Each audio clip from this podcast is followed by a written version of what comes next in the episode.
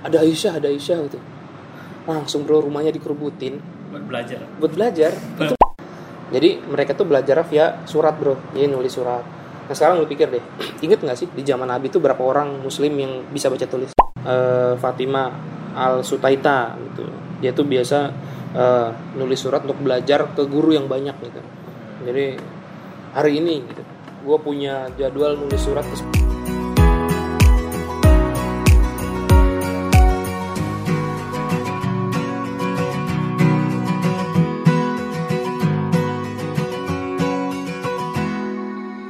Jadi contoh nih,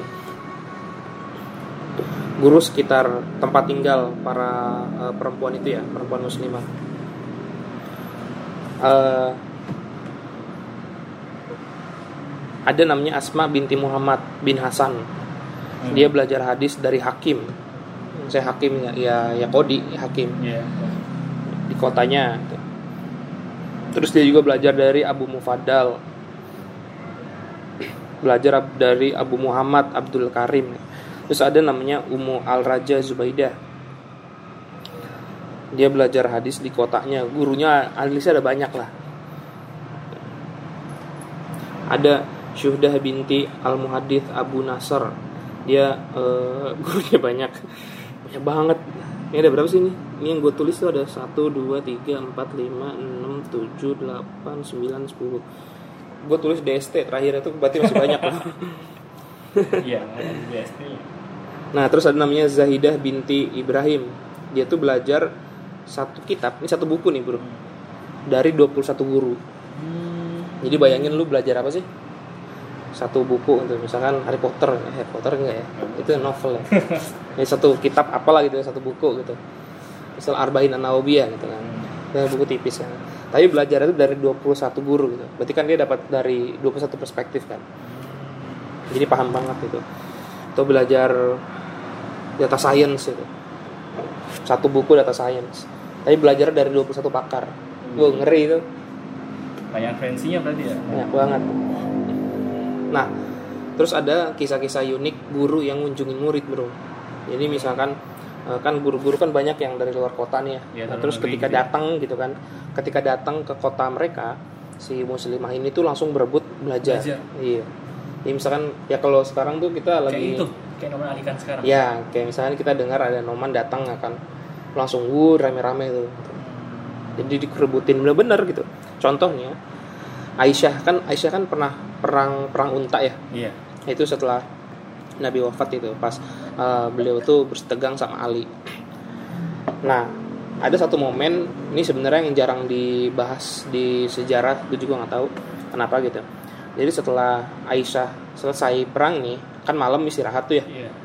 ini lu bayangin ini kondisi perang loh istirahat. Nah beliau itu istirahatnya jadi tamu tuh di rumah Safiyah binti Haris al Abdari Hmm. nah di rumah eh, Abdullah bin Khalaf. Nah terus gini si Safiyah ini dia tuh bilang ke teman-teman perempuannya. Datang. Ada Aisyah ada Aisyah gitu. Langsung bro rumahnya dikerubutin. Buat belajar. buat belajar. Itu malam itu habis perang loh. Jadi lu bayangin kalau misalnya orang perang kan dia pasti capek, Capek, terus kesel marah apa gimana terus luka-luka segala macam kan. Mungkin pulangnya jam 11 malam atau gimana. Terus situasi lagi apa ya lagi tegang ya kan. Lagi panas itu. Ini tiba-tiba mereka ngepung rumahnya dalam tanda petik gitu kan untuk belajar gitu. Gua pas baca ini tuh bingung. Ini gimana ceritanya gitu. Ya lu bayangin nih misalkan nih lagi penjajahan Belanda gitu. Misalkan siapa? Cut Nyadin misalkan habis perang nih. Pulang. pulang.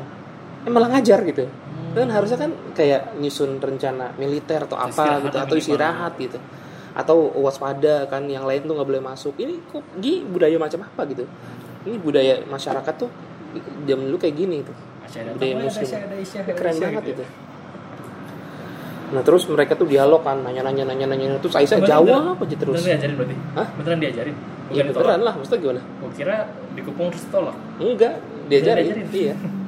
Diajarin sama Aisyah. Jadi mereka dialog terus-terusan tuh. Terus aja. Nah, terus terus eh, Abu Hurairah pernah datang ke Damaskus gitu. Nah, Abu Hurairah dia tuh nginep di rumahnya Abu Darda. Yang tadi ya? Nah, Abu Darda kan punya istri namanya Ummu Iya, Darda. Darda. Abu Darda kan dia pengajar kan. Iya, tadi. Nah, Ummu Darda itu ngasih tahu teman-temannya yang perempuan, ada Kalau Abu Hurairah nih, ada Abu Hurairah. Mau langsung diserbu belajar gitu kan. Iya, Rumahnya. datang tuh bukan digosipin ya, dari ilmu bener ya? Iya beneran gitu. Bukan malah digosipin. Ini unik banget nih. Nah, terus nih eh, ada namanya Abdul Abdillah Husain bin Mubarak. Tuh satu ketika datang ke Damaskus. Nah, terus orang-orang tuh ngerumunin kan buat belajar eh, Sahih Bukhari gitu. Nah, sampai dibilang itu eh, dia tuh sampai apa ya pelajarin Sahih Bukhari itu sampai 22 kali tamat. Jadi tamat diulang lagi, tamat diulang lagi sampai 22 kali. Nah, Udah berapa kali? gue aja baru nyam gue baca itu baru nyampe 1500 hadis sampai banyak Ini 22 kali. nah terus ternyata murid dari dari sebanyak itu orang puluhan ribu orang tuh banyak juga murid-murid perempuan ternyata ini eh, ada beberapa yang gue catat nih sebenarnya kalau di bukunya jauh lebih panjang sih listnya ada namanya Khadijah binti Muhammad gitu ini maksudnya bukan Khadijah Bukan. istri Nabi bukan ya Ini. Nih, ini tahun 701 gitu. Nah, terus ada namanya Syaikha Zainab binti Sulaiman gitu.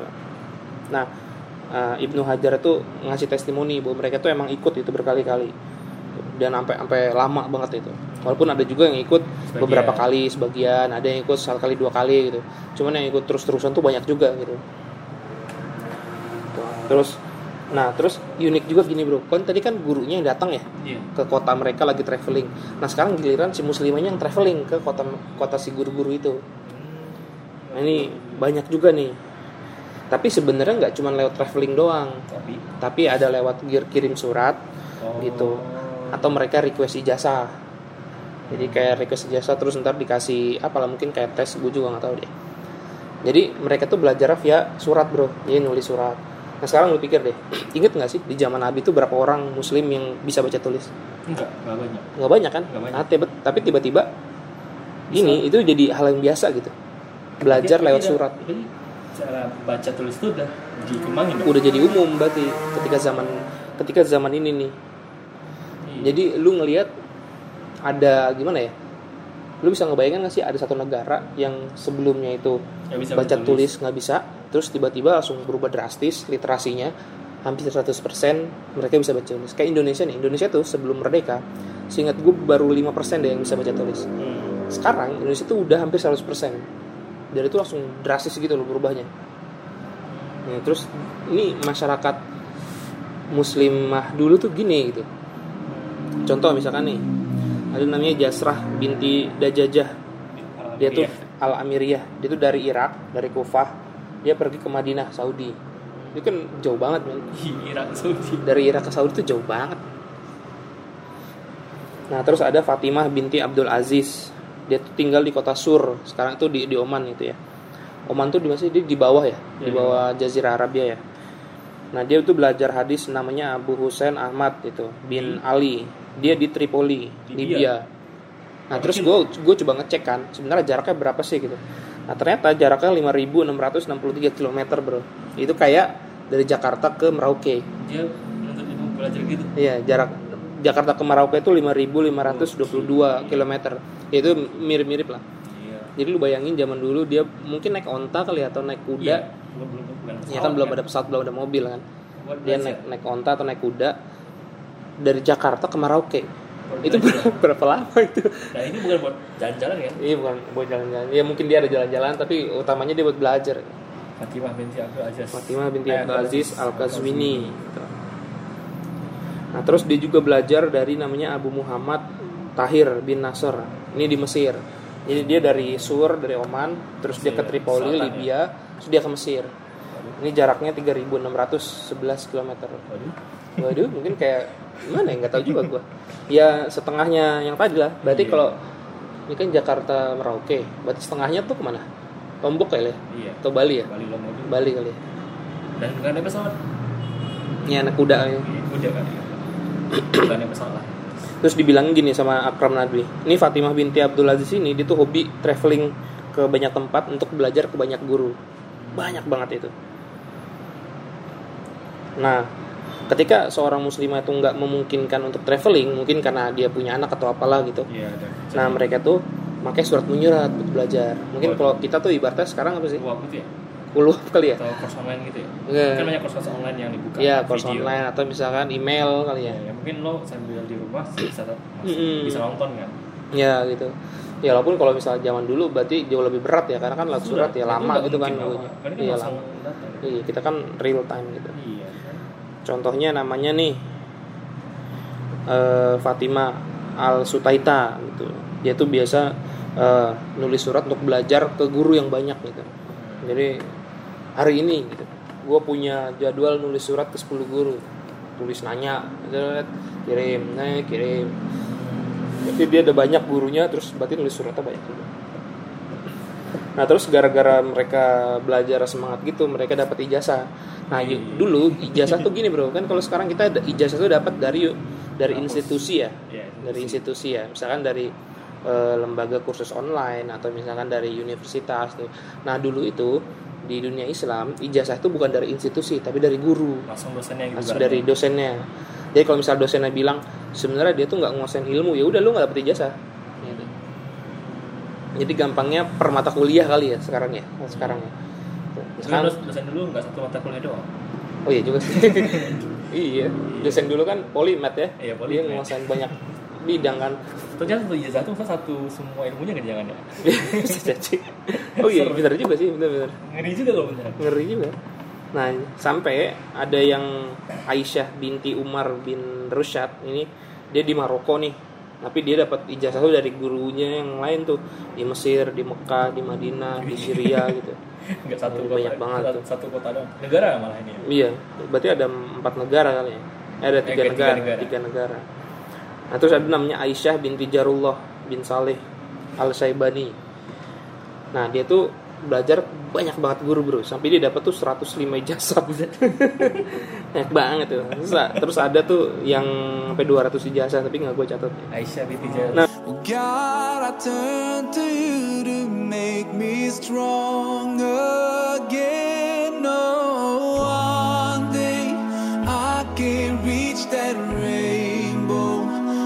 Watch the sweet reflection shining of my first home. I'd give anything to see my family again and say how much I love